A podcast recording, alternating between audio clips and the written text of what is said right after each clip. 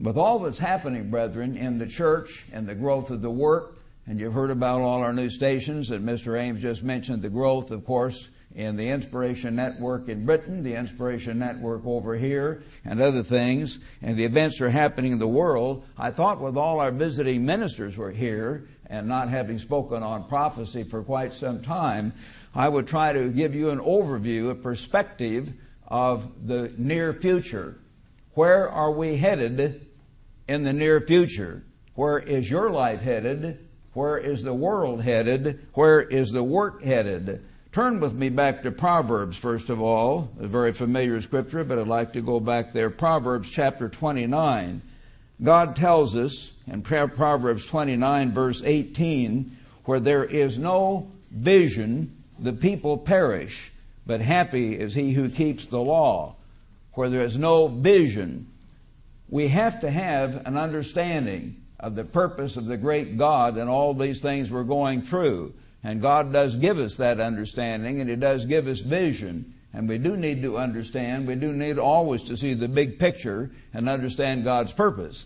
I wish I had five hours to cover that rather than an hour and 15 or 20 minutes. Of course, we'd all could take four or five sermons or sit 10 or whatever to discuss all this. But I want to give you an overview of many of the key things in that regard.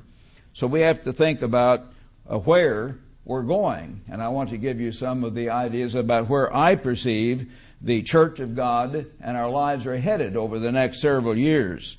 The Los Angeles Times, when I was out there uh, recently, had this clipping, and I want to uh, uh t- tell you about it. I, I can Oh, it's a, yes, it's in the coworker letter. How many have got the coworker letter, by the way? And if you got it yet, we sent it out a couple of days ago. I guess nobody's got it yet just the ministers were given the coworker letter, but I'm quoting from my own letter. No wonder I couldn't find the clipping. From the Los Angeles Times, August 19th, we read Stefan Thaler of 25 of Innsbruck, Austria, came to Cologne this past week, you know, to see the World Youth Activities with Pope Benedict XVI. And he said he was delighted, quote, was delighted to see Benedict and his promotion of a universal church quote within the quote. Here it is possible to experience the world church. World church, this young man said. I find that fascinating, he said. This is a time for new starts. End of quotation. Do we have a world church? Of course, the Catholic Church has claimed to be the world church all along, but they're beginning to emphasize that theme more and more, and I think we're going to realize how important that is over the next several years, because it is going to affect all of our lives. And I think we understand that. We need to understand it. Turn to Second Thessalonians, if you would. Second Thessalonians chapter 2.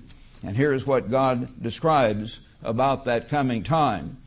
Paul writes, Now, brethren, concerning the coming of our Lord Jesus Christ. Yes, Christ is coming again to this earth as King of kings and Lord of lords. Concerning that, concerning that event, he says, I ask that you, uh, our gathering to, gather to him, we ask you not to be soon shaken. Don't be upset or troubled either by spirit, by some demon, or any other kind of spirit, or by word or by letter, as if from us false letters may have already been circulating, claiming to come from Paul, as if from us, as though the day of Christ had come.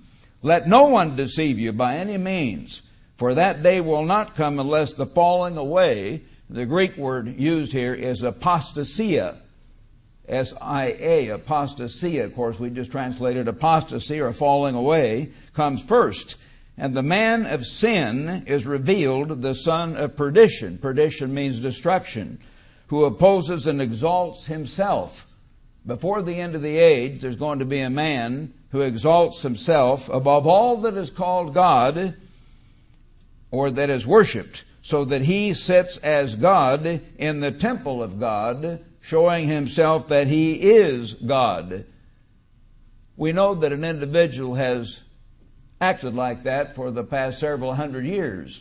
Some of them more, some of them less. The final one will no doubt do it with even greater power and even greater dramatics and even greater emphasis. Do you not remember that when I was still with you, I told you these things? He said, look folks, I warned you personally that this type of thing was going to happen. Be aware.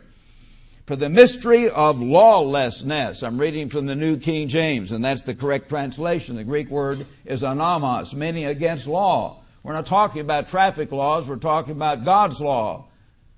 The worldly churches water down God's law. They claim to believe in Christ, but they deny virtually everything He taught. They do not believe in God's law, which is the entire basis of God's character. They say it's done away and nailed to the cross. Paul did away with it. Have all kinds of excuses as why they don't need to literally keep it. They say you can't keep it. They won't admit that Christ does keep it in you through His Spirit to the degree you yield to Christ.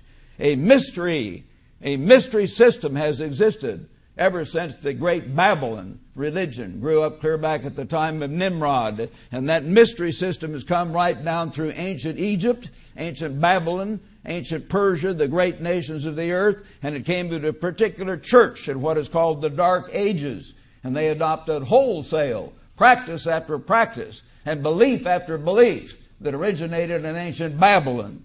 Many historians have acknowledged that over and over. Will and Ariel Durant in their writings on world history have acknowledged that. Some of you read the chapter or the part of the book, The Da Vinci Code, which brings that out very carefully. Many other books, of course, The Two Babylons. That's the name of it. The Two Babylons by Alexander Hislop is one of the best.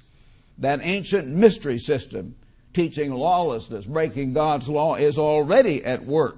Only he who now restrains will do so until he's taken out of the way. Then the lawless one, this final one, whoever he is. Some have said that they think the present Pope is the one. He could be. We don't know that. We must not guess or conjecture. We do not know that. We've got to watch. We've got to pray. We've got to be sure. Let's not jump the gun. But if we see that man beginning to bring down fire amidst a huge crowd someday right in St. Peter's Square, which could happen, several years from now in a most dramatic way, or other miracles like that. And that very kind of miracle is described, as you know, in Revelation chapter 13 about the second beast. The second beast, Revelation 13, verses 11 to 13. Some man's going to do that very kind of thing. Wow, that's going to shock the world. Boy, they're going to believe this is the great power of God. And yet God has prophesied and warned us about that. Don't follow that kind of man. Follow whoever teaches God's law and God's way. Isaiah 8:20 to the law and to the testimony. If they speak not according to this word, there's no light in them. The true ministers of God have always performed miracles of genuine healings, normally in a quiet way, in a sincere way, not showing off crucifixes shining in the dark and apparitions of the Virgin Mary, who was not a virgin, but went on to have a whole bunch of children. Four of her sons' names are mentioned beside Jesus' name, and daughters. He had sisters, plural, so she had at least seven children, yet they persist in calling her the Virgin Mary. Well, I honor my mother. I'm not trying to see something dishonorable, but I don't call her the Virgin Mildred any more than we should call Mary the Virgin Mary. She had me and my sister Patricia and my little sister, who's still with us here, Mrs. Ames. So she was not the Virgin Mildred. And she was a honorable married woman, as God intends for most men and women to be, to be married and be in that state. But this man is going to come and sit in a religious building, showing himself, giving himself titles like God. Paul warned them of that. Only he who now restrains will. And then the lawless one will be revealed, and notice it leads right up to Christ's second coming, whom the Lord will consume with the breath of his mouth. At Christ's second coming, he will destroy that man. That is the end of that man, whoever sits in that final office. How does the outcome? It's going to look real good for a while.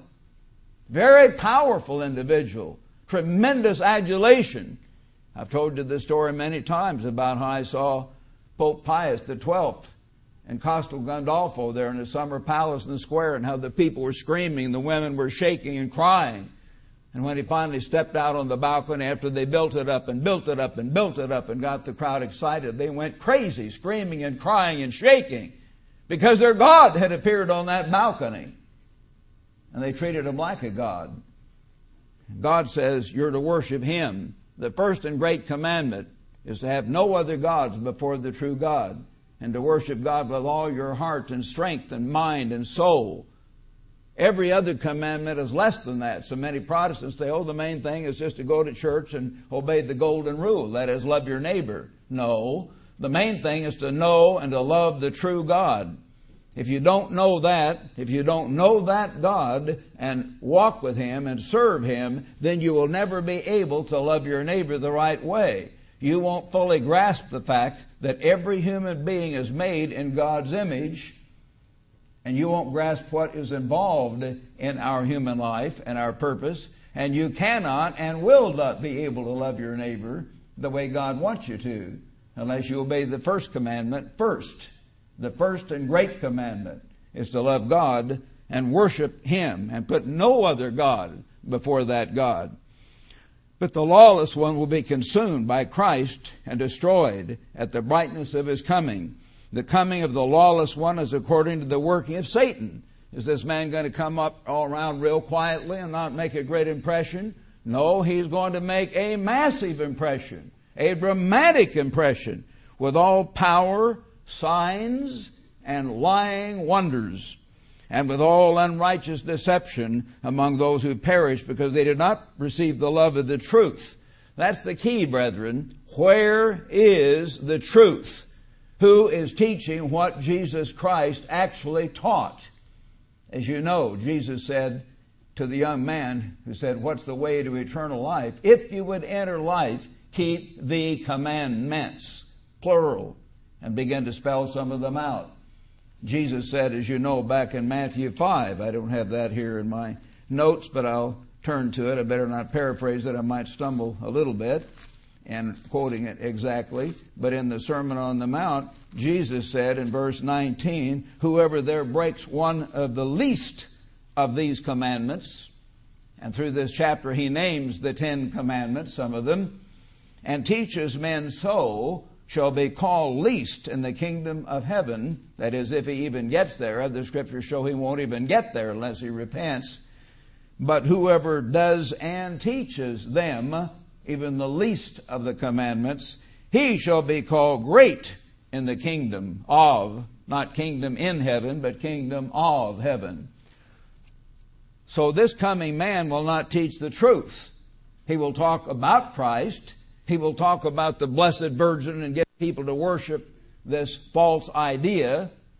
The true Virgin Mary, the true Mary, I should say, the Bible will be embarrassed about it and will be embarrassed when she's resurrected as a very wonderful, honorable lady and realize how her name has been misused by these pagans.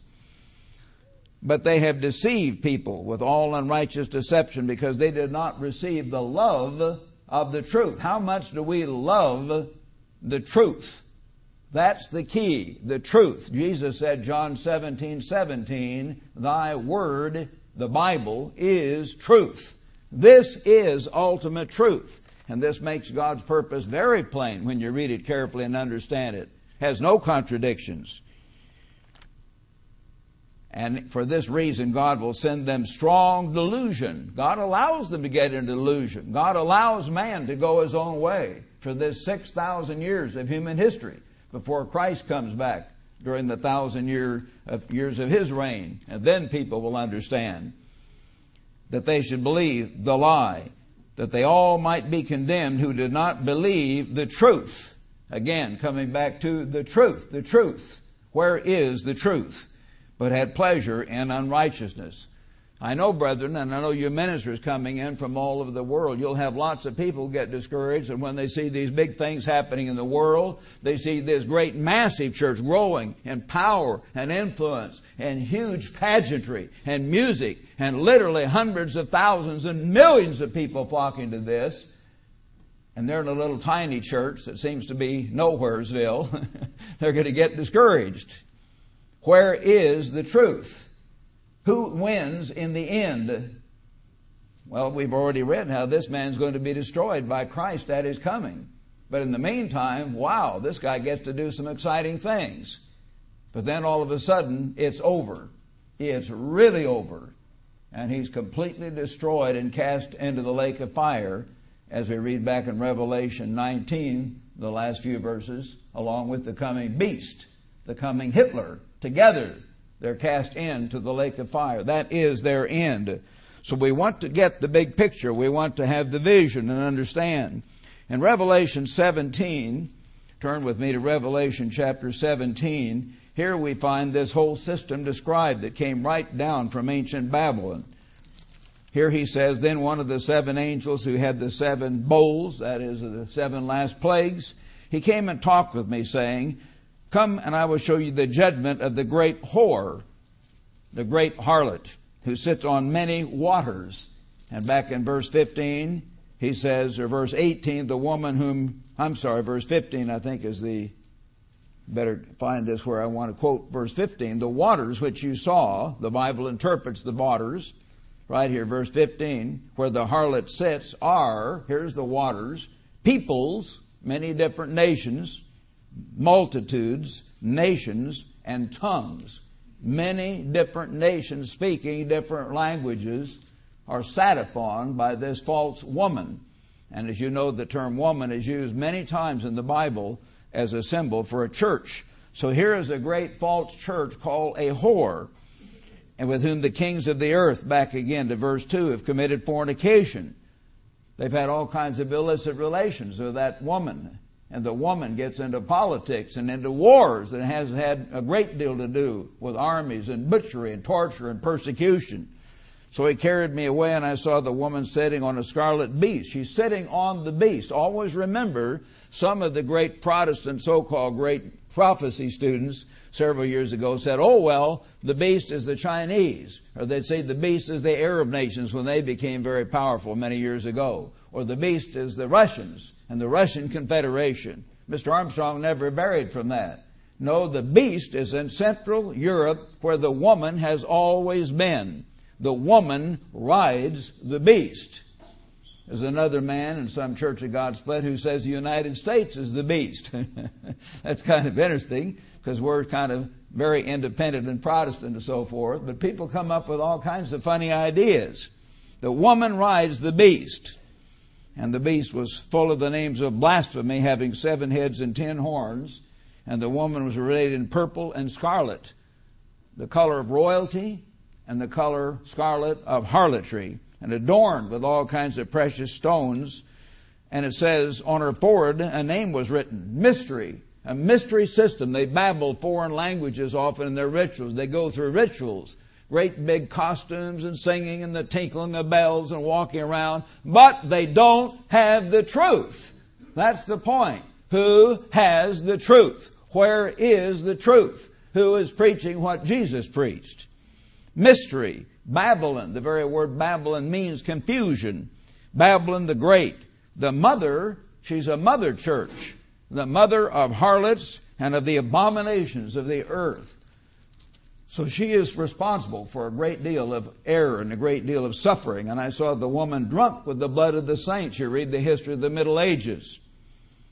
And with the blood of the martyrs of Jesus. And he wondered with great admiration, showed how this beast then began to rise up and having seven heads and ten horns, we've described so many times. Seven resurrections of the ancient Roman Empire. The final resurrection composed of ten nations at the very end. And he says in verse 14, the beast that was and is not is himself the eighth, the final system, going back to the original uh, uh, Rome. Then you have seven resurrections, so the final resurrection is the eighth system and is going into destruction. And the ten horns which you saw are ten kings, ten final kings, ten final nations in the area of Europe, no doubt. Not Russia, not China. Ten kings, ten leaders who have received no kingdom as yet, but they receive authority for one hour. From God's point of view, it's going to be very short, but brethren, as you see these things happening, and that power seems to last five or seven or eight years before finally Christ intervenes, you'll think, boy, that's a long time. I'm getting worried. And what's going on? It seems very short from God's point of view of eternity and from the point of view of the last 6,000 years of human history. So we have to again have vision have the mind of God and have understanding. But these kings receive authority for one hour with this coming dictator, this coming king, leader, And these are of one mind, and they will give their power and authority to the beast. Remember, Adolf Hitler, of course, we feel was the next to the last one, but the other nations did not give their power and authority to him. He went around and he crushed Poland. He crushed Czechoslovakia. He crushed the Belgians, the Dutch, the Danes, the French. He conquered them forcefully. They did not give their authority. He took it. These final men will give their authority. And of course, that has begun to happen in Europe with the beginnings of the United States of Europe, a European empire. And people kind of smirk, some of them who don't understand, saying, well, it got up to 25 nations. Where are your 10 nations going to come about? Now I think we know a little bit better. They didn't ratify the Constitution. It's falling apart. They have to start all over again. The final 10 nations will be 10 nations, finally. Maybe start out more or less, but they will be 10 in the end and there will not be a Great Britain among them. The British people are the descendants of the ancient tribe of Ephraim, the son of Joseph, to whom the great birthright promise was given, and they've had the lands all over the earth and the great sea gates. They will not be, not be part of the beast. Period. I'm sticking my neck out on that, but not really, because the Bible makes that pretty plain.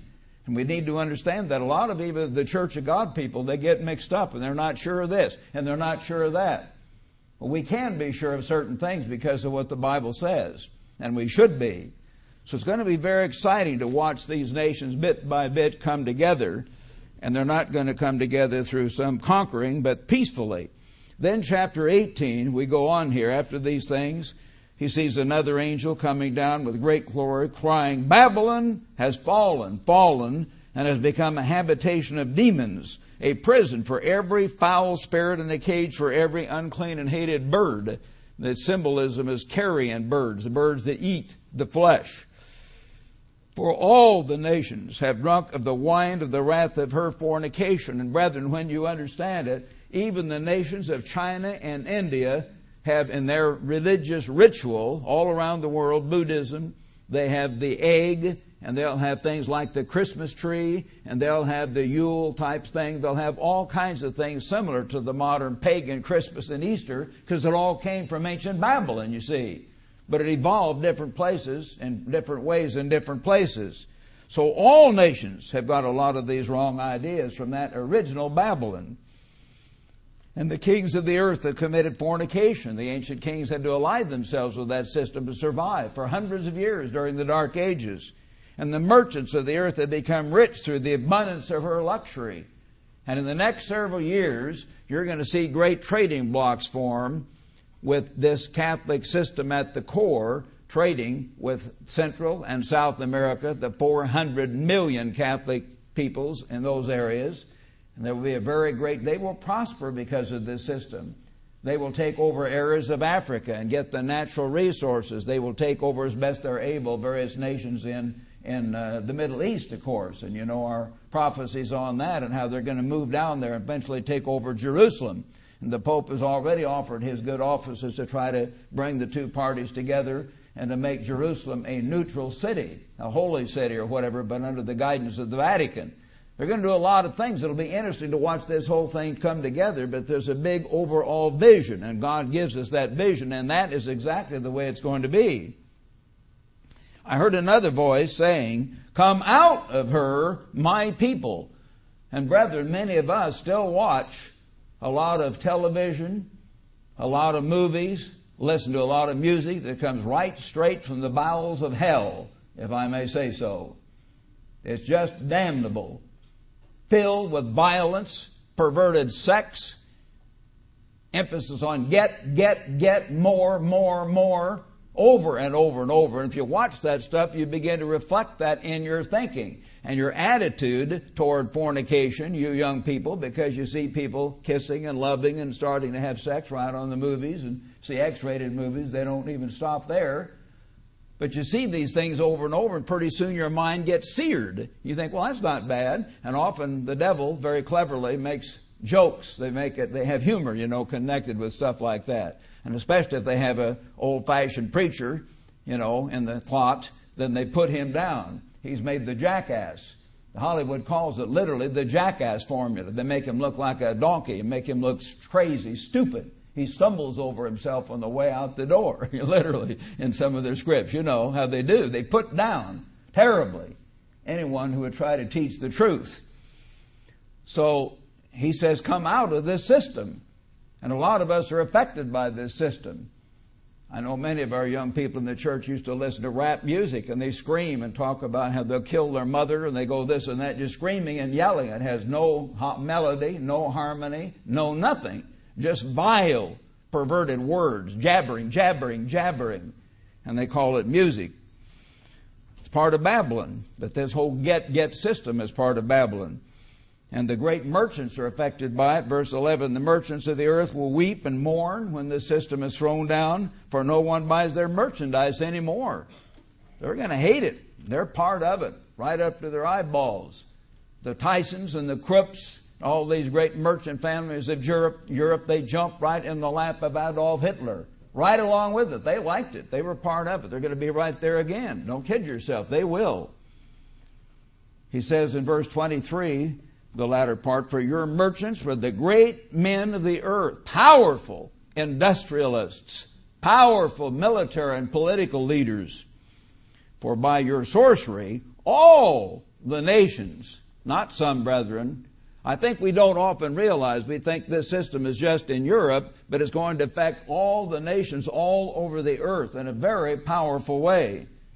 All the nations were deceived. And in her was found the blood of the prophets and saints and of all who were slain on the earth, because that system has brought the devil's way of life into society. And so, in that uh, way, it's indirectly responsible for all the deaths and all the wars and all the suffering. So, we need to understand this system and be sure that we grasp it, that we're aware of it, that we come clear out of it in every way that we can. And we help our brethren here in the United States and Canada and Britain I don't mean our brethren in the church, but our fellow human beings in the Philippines, in Africa, Asia, South America, all over the world. Come out of her, my people. God warns all who will listen. Let's turn now to Matthew 24. Matthew chapter 24, brethren, and see a little bit of the time order here and how it's involved in all of this. Matthew chapter 24, and uh, going to begin as we often do in verse 3. Try to find my my tea down here. Most of you brethren visiting know I have my tea with a little bit of honey so it soothes my throat. In Matthew 24 3, and Matthew 24 gives the best overall chronological flow of prophetic events here in the New Testament, plus the book of Revelation. Now, as he sat on the Mount of Olives, the disciples came privately saying, Tell us when will these things be and what will be the sign of your coming and the end of the age. Not 70 AD or the destruction of the temple. That was just a tiny type. The end of the age. And as you read on, Jesus clearly talks about that. Not some events 2,000 years ago, but of a time when, unless God intervened, no flesh would be left alive. When there are atomic and hydrogen bombs and gas and nerve warfare and all kinds of bacteriological warfare and things that could literally wipe out humanity. And so he goes on to describe this. False prophets arise, many coming in Christ's name. They use Christ's name, but they have a false Christ and a whole false concept of everything God has in mind. And they will deceive many, not a few, the vast majority of people that claim to follow Christ are deceived. Verse 5 then wars and rumors of wars, and then nation against nation, chapter 24, verse 7. And then a different Greek word, basileia, kingdom against kingdom, world war, groups of nations. And then he goes on to describe other things, famines, terrible lack of food. Vast areas of the American West are experiencing the worst drought in history, or in modern history some of the worst they've ever been able to find, using the tree rings, vast areas of Australia. Terrible fire, forest fires are raging in Portugal and other parts of Europe, and yet at the same time, horrible floods are taking place in parts of France and Switzerland right now, as you read in the morning paper. Alternating drought and flood. My wife and I had to go, the opportunity to go with Mr. and Mrs. Felber to see some of those areas just this past spring and go up to the Jungfrau and right below uh, the Jungfrau, Brienz and some of these cities are now flooded terribly, which we saw several weeks ago. Pestilence, disease epidemics, they're coming. And you know how the scientists are now saying anywhere from 120 to 360 million people could perish if a full scale epidemic breaks out of this avian flu. That would be something unprecedented in modern times. And that has been in my coworker letter, quoting from, of course, scientific sources. Pestilences and earthquakes. We haven't had any terrible earthquakes affecting the United States, but my brethren, they are going to happen. And they're not just going to happen off in China or somewhere else. They're going to happen here. And it's important we understand that. All these are the beginning of sorrows. Then they will deliver you, and he's talking about us, God's people, up to tribulation and kill you. God will allow some of us to die. I think the death of our brethren in Milwaukee was indirectly that. We can't be sure of every detail, but Satan singled us out and struck us. He knew where God was working. He struck God's people in a horrible way there in Milwaukee. But it's going to be more direct and understandable, I'm sure, as time goes on. And you will be hated. Who? You, the true servants of God. You will be hated by all nations for my name's sake. And as I've explained, if some of you visiting ministers don't hear all the tapes because you're often preaching somewhere else, or any new brethren are here, I've said several times that when he says all nations will hate us, the true church, it means that somehow, somewhere on this earth, is a true church of God that is doing a work that by the end, it's not that way now, but it becomes so powerful that they know where we are so they can hate us. They can't hate us now. They don't even know that we exist. You know that. We're so tiny, hidden away in a little hired hall here in Charlotte. And the hundreds of thousands of people rushing up and down the highways around here don't even know we're here. But they will. They will. And if we give ourselves to God unreservedly, and we go all out, God will lift us and lift this work and the impact that we have far above we, what we humanly can do. It will not be us doing it. It will be Jesus Christ doing it through His church, His body. And let us be that body.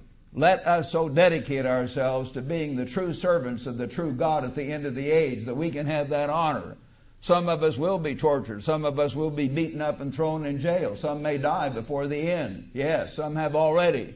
But God can and will use us, and we will have an everlasting reward far beyond those who try to sit on their hands, far beyond those who try to be in a comfortable place doing nothing. So let's understand that. You will be hated by all nations for my name's sake.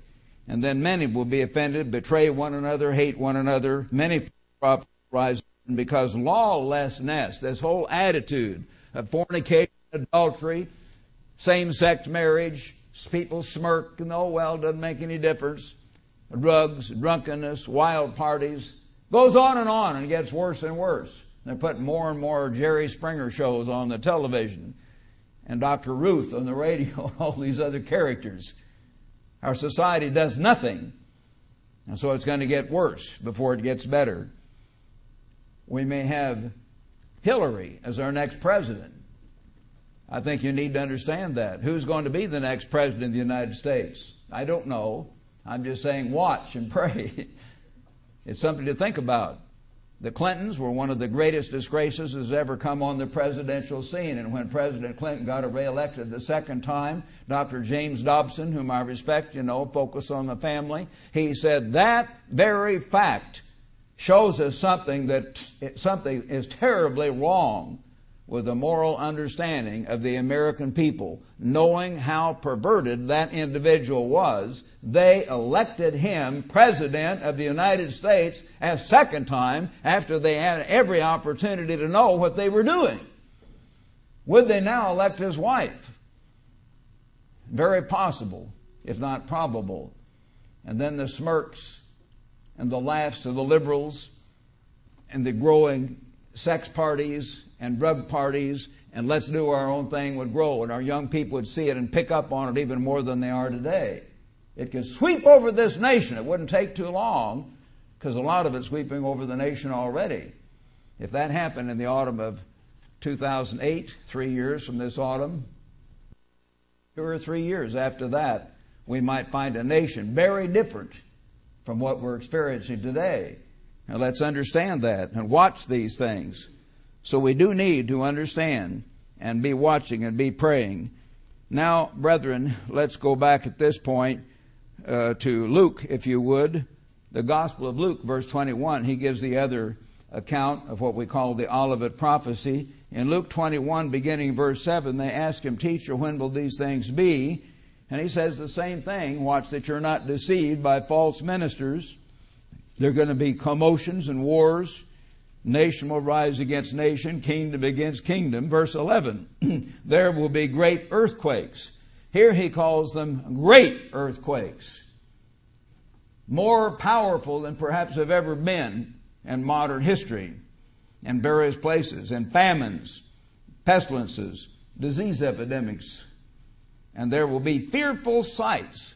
And the Greek word, as I've explained, you look it up in commentaries, some of them show this, it means terrors. It certainly includes terrorism.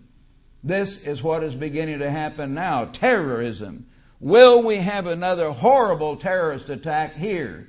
I'm sure we will. I can't believe that we will not. Most of our government officials are surprised themselves that there has been one already. You know that. They say they're preparing something genuinely big to rival the 9 11 thing, and that's one reason they're taking their time. Will they blow up half of New York City? Will a container ship come into Los Angeles harbor? Here they get these little old American ladies and sort of halfway strip search them and embarrass them at all these airports, and they let millions of tons of stuff come in to our ports, and they could have whole atomic and hydrogen bombs to blow up the whole city of Los Angeles, New York, Seattle. They're not trying to stop it. It's kind of hypocrisy. They know better, and the government officials, but somehow they think that'll do some good. Well, maybe it does. I don't know. I guess something is better than nothing. But this is happening. Many articles by the experts on that show that that is happening, and they could do it that way or any number of ways. I'm not giving them any information they already know. I'm not an expert on that. They know that already, all the terrorists. And they can sure do it the job. Terrible things, terrors, and great signs from heaven. And so he then shows there's persecution going to come first. And he says then, over in verse 25, there will be signs in the sun, moon, and in the stars, and on the earth distress of nations with perplexity, and the sea and waves roaring. That's all going to happen more, brethren, at the time of the end. At the, on the headlines of today's paper, this morning, right in our city, you find here, Katrina kills seven, and the worst, or is the worst still to come. And they're saying on the radio, even later in the morning, that it is already appearing to strengthen, not from a category one, but to a category three or category four storm, which would be much, much worse. And it might end up being the worst one they've had even yet and hit as far west as New Orleans, as far east as Pensacola. They can't be sure. Associated Press, during the barrage of hurricanes that hit Florida in the past year, the greatest barrage, by the way, in modern history, four in a row, Miami Dade and Broward counties were among the few spots that were spared significant damage. Hurricane Katrina changed all that. Katrina killed seven people, downed power lines and trees, and left behind a soggy mess in South Florida. Now the storm is turning in the Gulf of Mexico on a path to make landfall anywhere from the Florida panhandle to Louisiana as early as Monday. So we have to watch and pray and ask God to guide it for good and protect our people and help His people get out of there. Possibly as a category four storm with winds more than 130 miles per hour. So the newscaster, much after this was written, this has to be, they have to put the paper to bed, as they call it, the previous night. So around one o'clock this afternoon, I heard the newscast and they're saying it is indeed increasing in power. Looks like it will become certainly category three, I think it is already, but possibly category four storm, which would be terribly powerful and perhaps kill thousands of people. We don't know. But these things will happen. That's the point. Not to be an alarmist, but it's good that we understand that. We need God's protection. God has allowed some of our dearly beloved ministers and others to die, but hundreds have not died, and thousands and tens of thousands and hundreds of thousands and millions of people in the world will die as a result of these things. And as you know, finally God chose one third of the entire earth, and then later on one fourth of the entire earth. It's kind of unimaginable what's going to happen. And what we've experienced so far might seem like a Sunday afternoon picnic. So he says, the sea and the waves roaring. I'm sure that would sound very familiar to the people in Florida and in Mississippi and Alabama and Louisiana right now. These things are not over with Katrina. That's just the early beginnings. And we do need to grasp that fact. Now, let's go to Leviticus 26. Leviticus, as you know, has what is called in the Bible what we call a dual prophecy. It certainly was a prophecy for our forefathers in ancient Israel, but Jesus Christ is the same yesterday, today, and forever, and He's going to do again these same things. And He says, if you keep my commandments and my statutes in verse 3 and uh, perform them, then I'll give you rain in due season. You'll eat your bread to the full, all the wonderful things. But, verse 14, if you do not obey me and do not observe all these commandments, and if you despise my statutes, and Mr. John Ogwyn, I want to give him credit. He's the one that focused us. We've always known this prophecy and talked about it. Mr. Armstrong was talking about it before I ever came to college back in 1949. But just to emphasize the fact that our nation not only doesn't do it, but our nation and Britain and Canada despise. There's an attitude of despising and making fun today of anyone who would oppose same-sex marriage, would oppose homosexuality, would oppose, you know, young couples living together. What's wrong with that? You uptight? What's wrong with you? That's the attitude. They despise God's commandments and statutes. Or if your soul abhors my judgments, but break my covenant, I will do this to you. I will appoint over you terror. Terrible things that certainly includes terrorist activities. That's the first thing God mentioned. Terror. And you will have wasting disease and fever. Disease epidemics. And it goes on to describe then uh, later, you shall load your seed in vain, your enemy shall eat it, and other statements about not having enough food drought, famine, disease epidemics, finally wars. Those things are prophesied by God to happen to Israel when they turn away from God, and God is the same as He did to our forefathers, He will do to us. He says down in verse 18, and after this, if you do not obey me, then I will punish you seven times or sevenfold, as many of the translations have it, more for your sins, and I will break the pride of your power We've had a great deal of pride in our power. And some of it's the right kind of national pride, I guess, to a degree. I know when I was in high school, and even now I take pride in the American flag. I'm thankful for what God gave us. And I was an officer in the Reserve Officer Training Corps, and we used to stand and play the various marches and taps at the end of the day and take down the flag, and chills would go up and down my spine. And at the football games and the basketball games and the sporting events, they played the Star Spangled Banner. And everyone stood like this or like this. Today, you see a lot of the professional athletes and others as well, they're lounging around or chewing gum or smoking. They're not paying attention. And often even the singer that sings it, it sings in a real sassy, jazzy manner, not a respectful manner at all, the Star Spangled Banner. So that's what is happening today.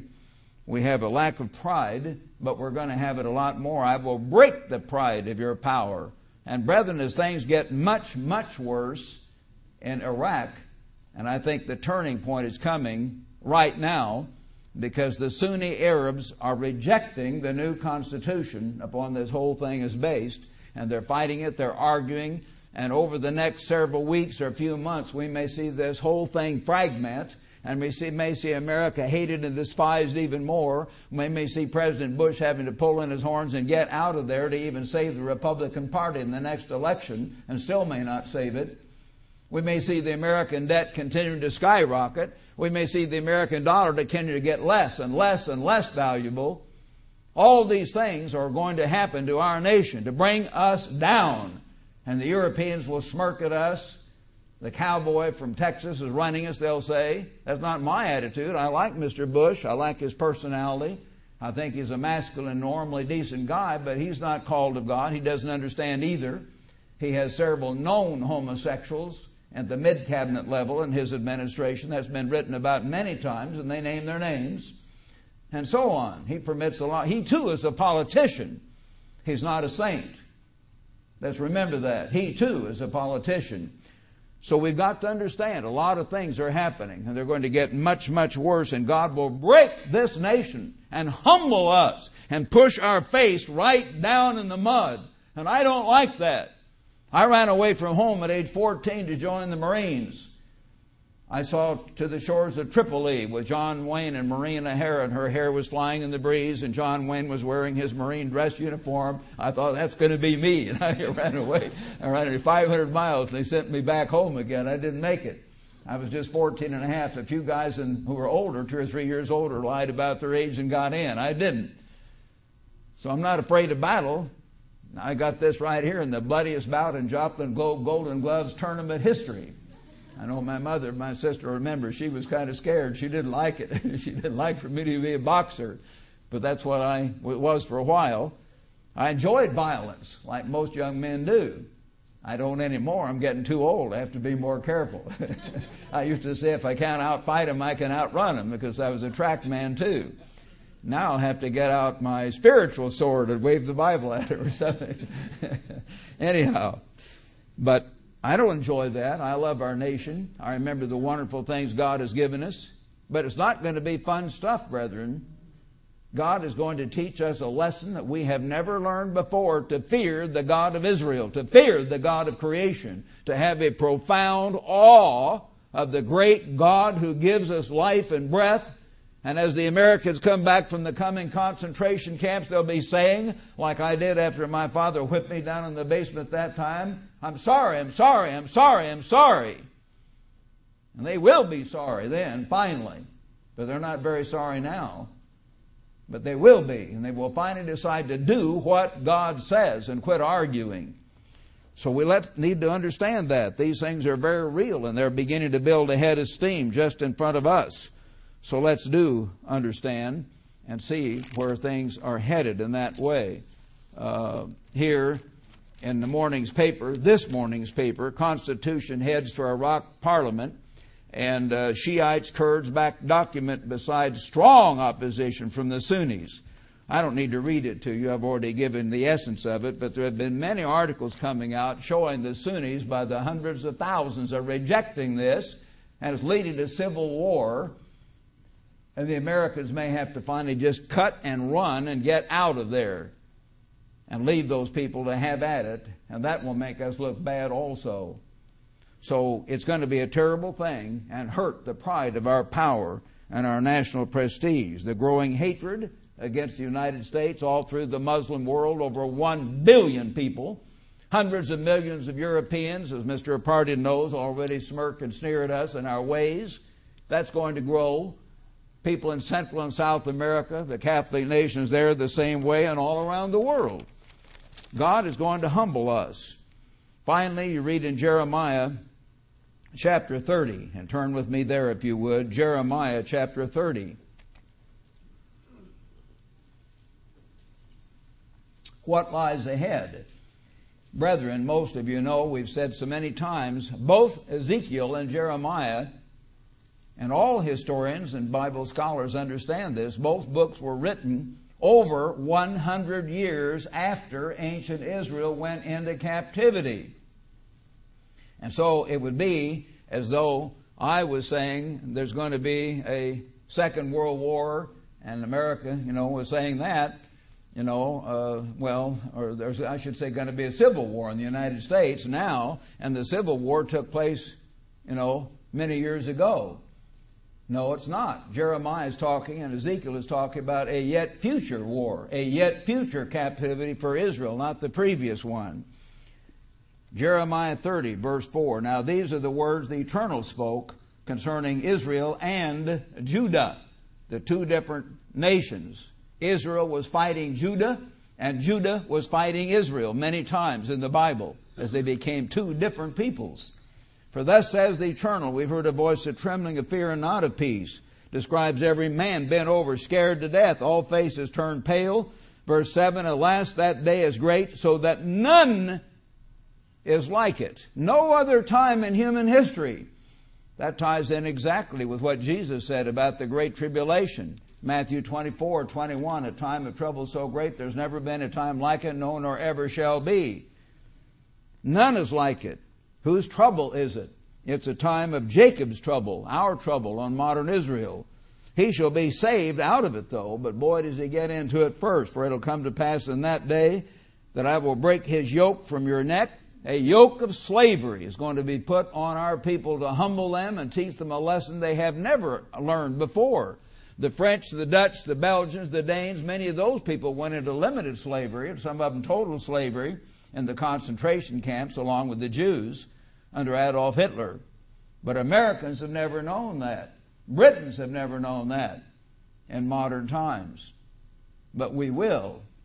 We will unless we repent and turn back to the laws of the God of heaven.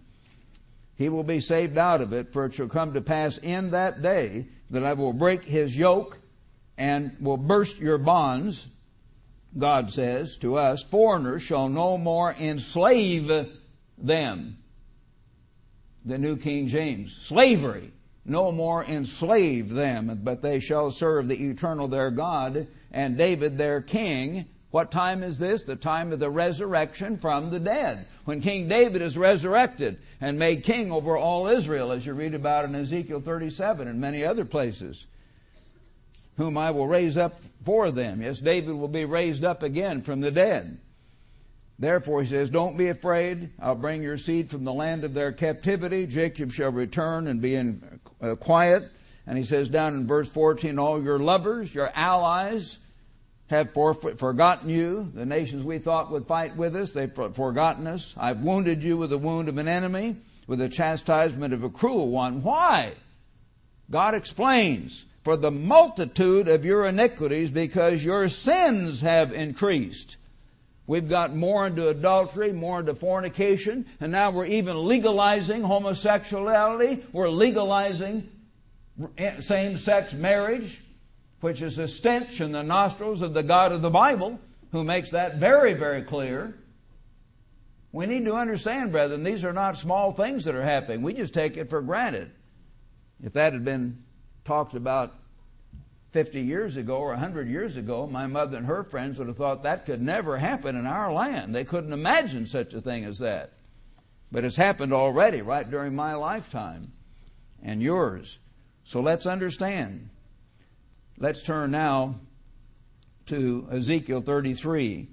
Here is our job. Here is our commission, if you want to look at it this way.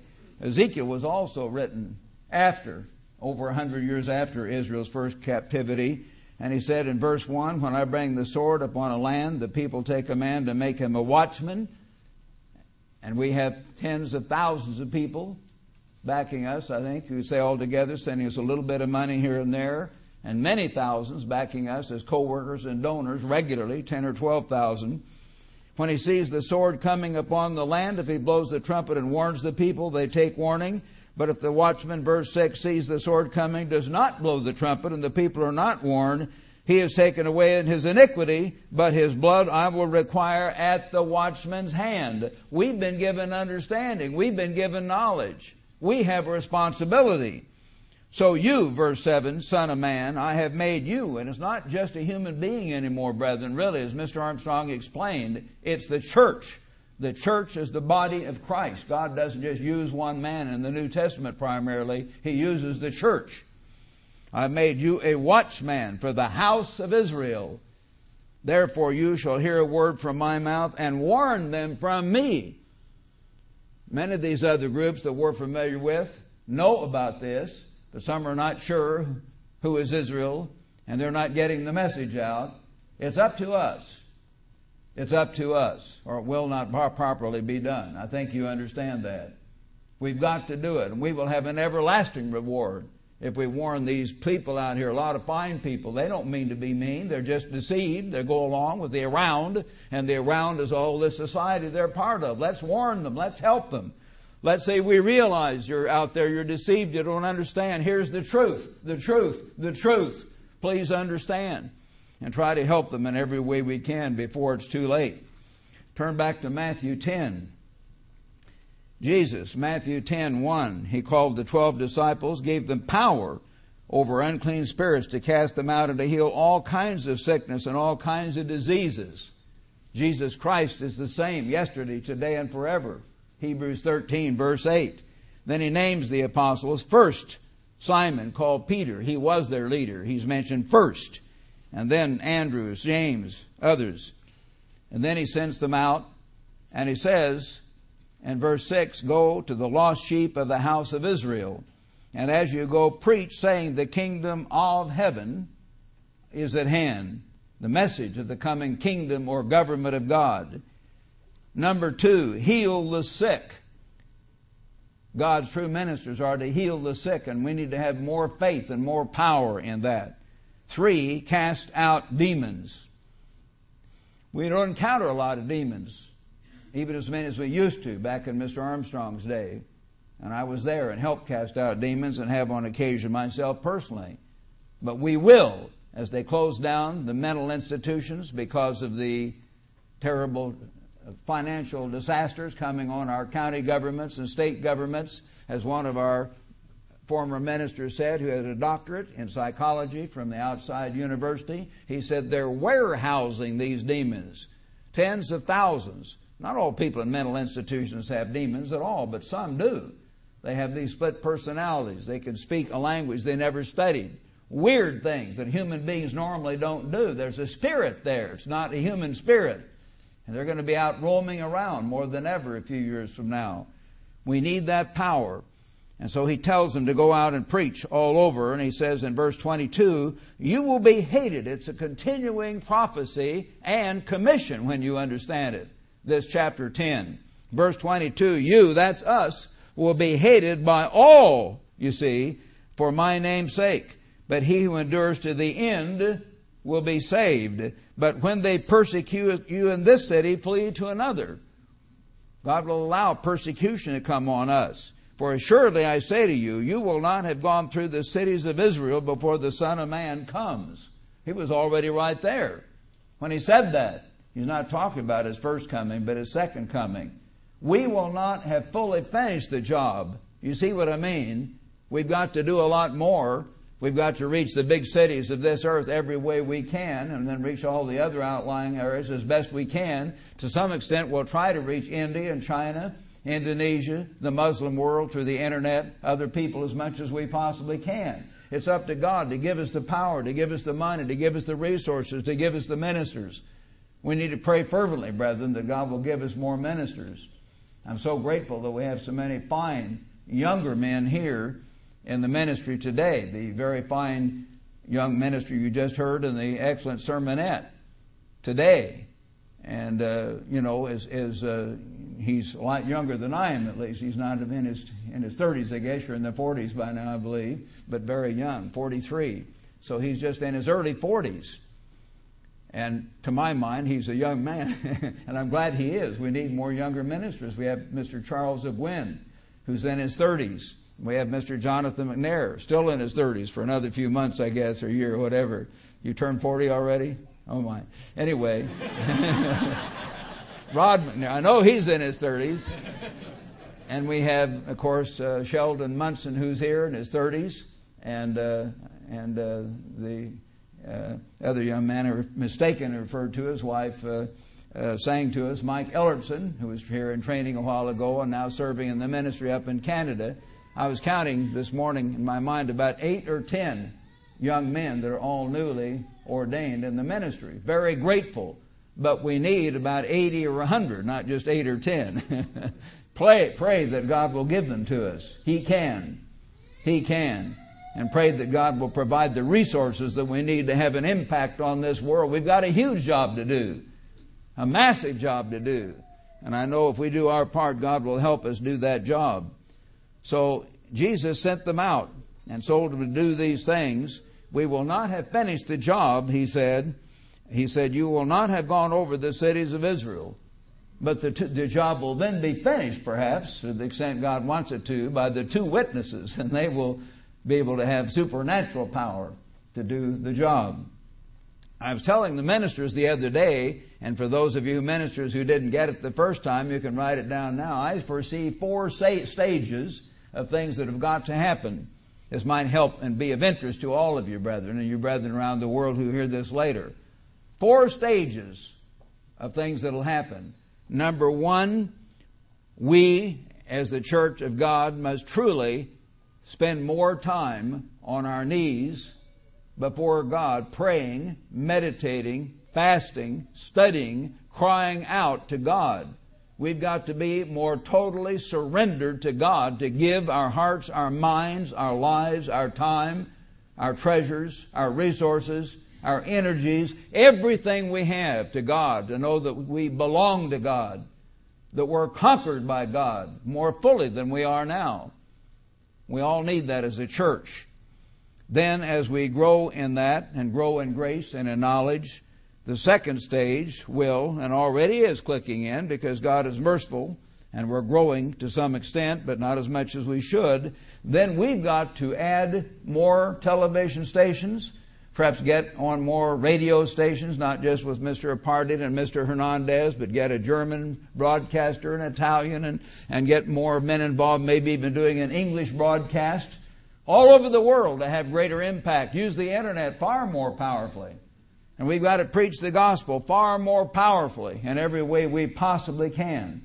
Get our subscription list up over a million eventually, our hardcore subscription, maybe many millions according to God's mercy, plus the soft list we have now, which they didn't used to have, you know, over the internet.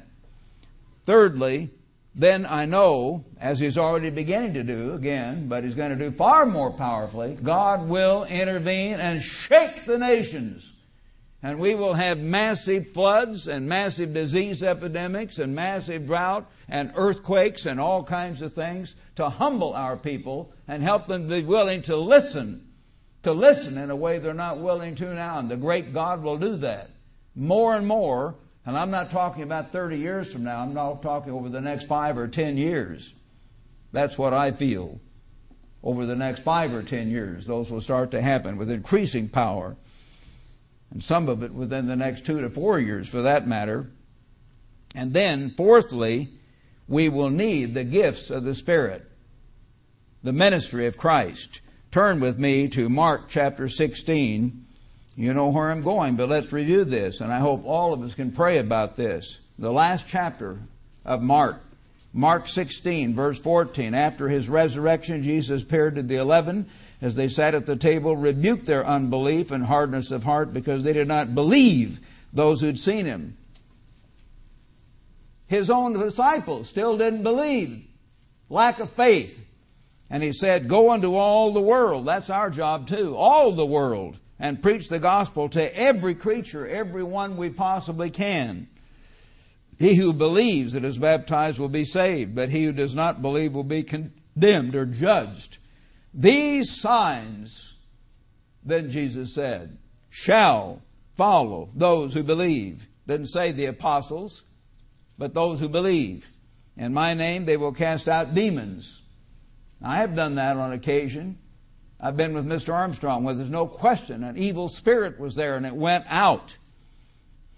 They will speak with new tongues. We have not done that. We're not going to speak in babble and gibberish like the so-called Pentecostal people, but genuinely speaking in a foreign language as the need arises. And God will grant that, I know, in time. That's the least of the gifts, as Paul clearly shows in 1 Corinthians 14, but nevertheless it may be important. They will speak with new tongues. They will take up serpents, and if they drink any deadly thing, if by accident, like Paul did, you handle a snake or accidentally drunk poison, drunk poison, God will protect you. And they will lay hands on the sick and they will recover. And I've often asked all over the world, brethren, and I mean this in Australia and Britain and elsewhere, in Canada, occasionally, how many of you have genuinely been healed? Let me ask you today, and you new people look on And I don't want anyone to lie. Liars don't enter God's kingdom. Let me just warn you that. But how many of you here in the church have either experienced yourself or know someone in your family or closest friends who were genuinely healed, not by starving a cold and you got over the cold after a week. You can drown the cold in orange juice. You know what I mean? That's not supernatural healing. I'm talking about the intervention from God. How many of you sincerely feel that you've experienced or know that that has happened? Raise your hands. The rest of you look around. Looks like about three fourths of us here. All right. Well, that's happened all over. We have had thousands of healings in our time, and we can be very grateful to the great God that's given us that. They will lay hands on the sick and they will recover. So then after the Lord, the Lord Jesus Christ had spoken to them, He was received up into heaven and sat down at the right hand of God. Our Savior is right there at God's right hand, our living head. And they went out and preached everywhere the Lord, the Lord Jesus Christ, the living head of the church, working with them and confirming the word through the accompanying signs. And brethren, all the way through the New Testament, you find that God would back up that by signs. People are human. And when they see those miracles, they're much more likely to believe. So again, that's why we have to get closer to God. And I ask all your brethren and all your brethren around the world, please grant, please pray that God would grant us more of those gifts. Pray that God will help us learn every lesson, overcome every problem, draw closer to Him, and give us faith, the faith of Jesus, real faith, ringing faith, to totally believe God that He will then give us those gifts that people outside may know that there is a real God, a real God, and that that real spirit personality has genuine ministers, genuine servants on this earth that are true servants of the living God because they've seen those signs, you see, that helps them understand. Because they're carnal. They need some physical evidence. We need that. We need to pray for that. We need to fast for that. We need to cry out for that. So let's do that, brethren. Turn with me now, if you would, back to chapter 12 of Revelation. Revelation chapter 12, and I'm going to begin in verse 7. Here we read the final battle between Satan and God. I heard another uh, angel from under the altar. I'm sorry, I turned the wrong page here. It says in verse 7, Revelation 12, war broke out in heaven. Michael and his angels fought. He threw them back down. So Satan was cast down who deceives the whole world. He says clearly the whole world is deceived. Verse 9. He was cast to the earth. And so the accuser of our brethren was cast down. Verse 10. And they overcame him, the saints, by the blood of the Lamb. And therefore rejoice Verse 11, O heavens and you who dwell in them, woe to the inhabitants of the earth, for the devil has come down to you having great wrath. Now the great tribulation quickly begins, because he knows he has but a short time. Now when the dragon saw that he had been cast to the earth, he persecuted the woman who gave birth to the male child, as she described in the first few verses. The true church of God starting with ancient Israel, the church in the wilderness, then becomes the church of God. Satan persecutes the true church of God. But the woman was given two wings of a great eagle to fly to her place in the wilderness, her place, where she is protected or nourished for three and a half years. The serpent spewed water back in Daniel 9:26 and in Isaiah 59:19 you find references to water as a flood, used that very way. A flood after the woman, armies trying to destroy the true church of God from this beast power. The earth helped the woman, opened her mouth, swallowed up the flood, and the dragon, verse 17, Satan the devil, was enraged. Man, Satan hates this church. Any of God's people he hates. But by this time, the true zealous people of God are taken to this place of safety for three and one half years, and those who are Laodicean, those who are lukewarm, those who are comfortable, yet they know the truth, but they're lukewarm, they're still behind. But he hates them too because they have kept the commandments, and so he goes after whomever he can, and he goes after them. He went raged with them and went to make war with the rest of her offspring who keep the commandments of God and the faith of Jesus. And that's what all of us need to do. As he says over in Revelation 14, Revelation 14, verse 12, here is the patience of the saints, the true saints of God. Here are those who keep the commandments, plural, of God, not some new commandments of Jesus. We're to keep those too, of course, but they simply magnify the ten. The commandments of God and the faith of Jesus. It's the possessive form, not faith in Jesus, but faith of Jesus. That sense of knowing and totally believing what God says, even unto death. All right, that's the kind of faith we have to have. And now let's turn to Revelation chapter 3, if you would. Revelation chapter 3, brethren. And here we find in the first few verses the Sardis church identified as a dead church. You have the name of God, but you're dead, he says. And then in verse 7, to the angel of the church in Philadelphia, the next to the last era, and we are the continuation of that era. And men like Mr. Apartian and Mr. McNair and Mr. Ames and I and others of us older men, Mr. Uh, Dr. Uh, Torrance, who came with us first early on, very dedicated, Dr. Uh, Lochner, and Mr. Uh, Sid Hegvold, an early on person who worked with Mr. Armstrong and taught in the colleges. All those men came with us. Far more came with the Living Church than any other group who were willing to leave, carrying on that work. They saw that vision of what God was doing and where God is working. To the angel of the church in Philadelphia, these things he says, who is holy, who is true, he who has the key of David. David is going to be the king over all Israel. It has to do with government. And he opens and no one shuts, and shuts and no one opens.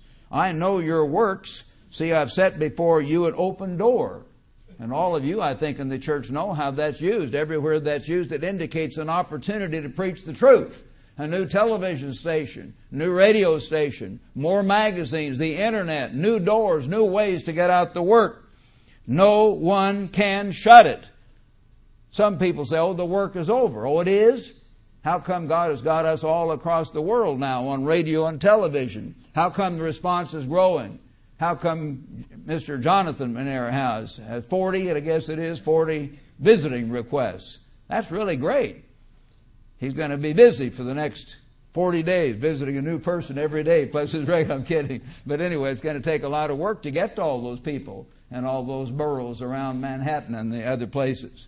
Finally, this is beginning to click. It's going to click in a lot more in the future, brethren. I've set before you an open door, and no one can shut it. You have a little strength. You better believe we have a little strength. We're tiny, but God will lift us far above what we ourselves can do. And have kept my word. That's the point. The truth. The truth. The truth. Who has the truth? Who teaches the truth? That's the key. You've kept my word and have not denied my name, my authority. Indeed, I will make those of the synagogue of Satan, these false Christians, to come and bow down. And because you've kept my command to persevere, I will keep you from the hour of trial. My brethren, I know we'll go through trials and tests. I'm sorry we've had to go through some this early on, but the ones ahead are much worse. You know that. But he says, persevere. And I will keep you then from the hour of trial which shall come upon the whole world. That is the great tribulation. To test. He tests us. He's given us some tests already to test those who dwell on the earth. Behold, I come quickly. And thank God He is coming quickly. Hold fast that you have don't try to change everything around. Don't water down the truth. Continue to keep the commandments, the holy days, the basic way of life, and do the work as you've been taught. Hold fast that you have, that no one take your crown. He who overcomes, if we really overcome and grow, I will make him a pillar we're not just to be on the fringes of God's government. We in this church age, if we're still Philadelphians, if we're filled with zeal, if we're willing to go out and lay our lives down and do the work of God all over this earth and help shake the nations, warn Israel, do everything God wants us to, we can be at the very center of God's government. We can be pillars in the temple of God. And he shall go out no more. And I will write on him my, the name of my God, the name of the city of my God, the New Jerusalem, and my new name. indicating our authority, our office, the authority and power and glory that we will share. He who has an ear, let him hear what the Spirit says to the churches. Brethren, our reward is absolutely awesome if we go all out. Whatever you do, do with your might. Have zeal. He condemns that last era in these next few verses because of what? Wrong doctrine? No. Sin? No. Because they are lukewarm. Nice people have some of the truth, most of the truth, but they are lukewarm. Don't be that way. So let's be Philadelphian. Our reward is awesome as members of the family of God, as pillars forever and ever, our faces shining like the sun. In the end, as Mr. Armstrong said, we win. And we can thank God for that. So that is our future if we remain truly faithful and truly zealous as Philadelphians in the living church of God at the time of the end.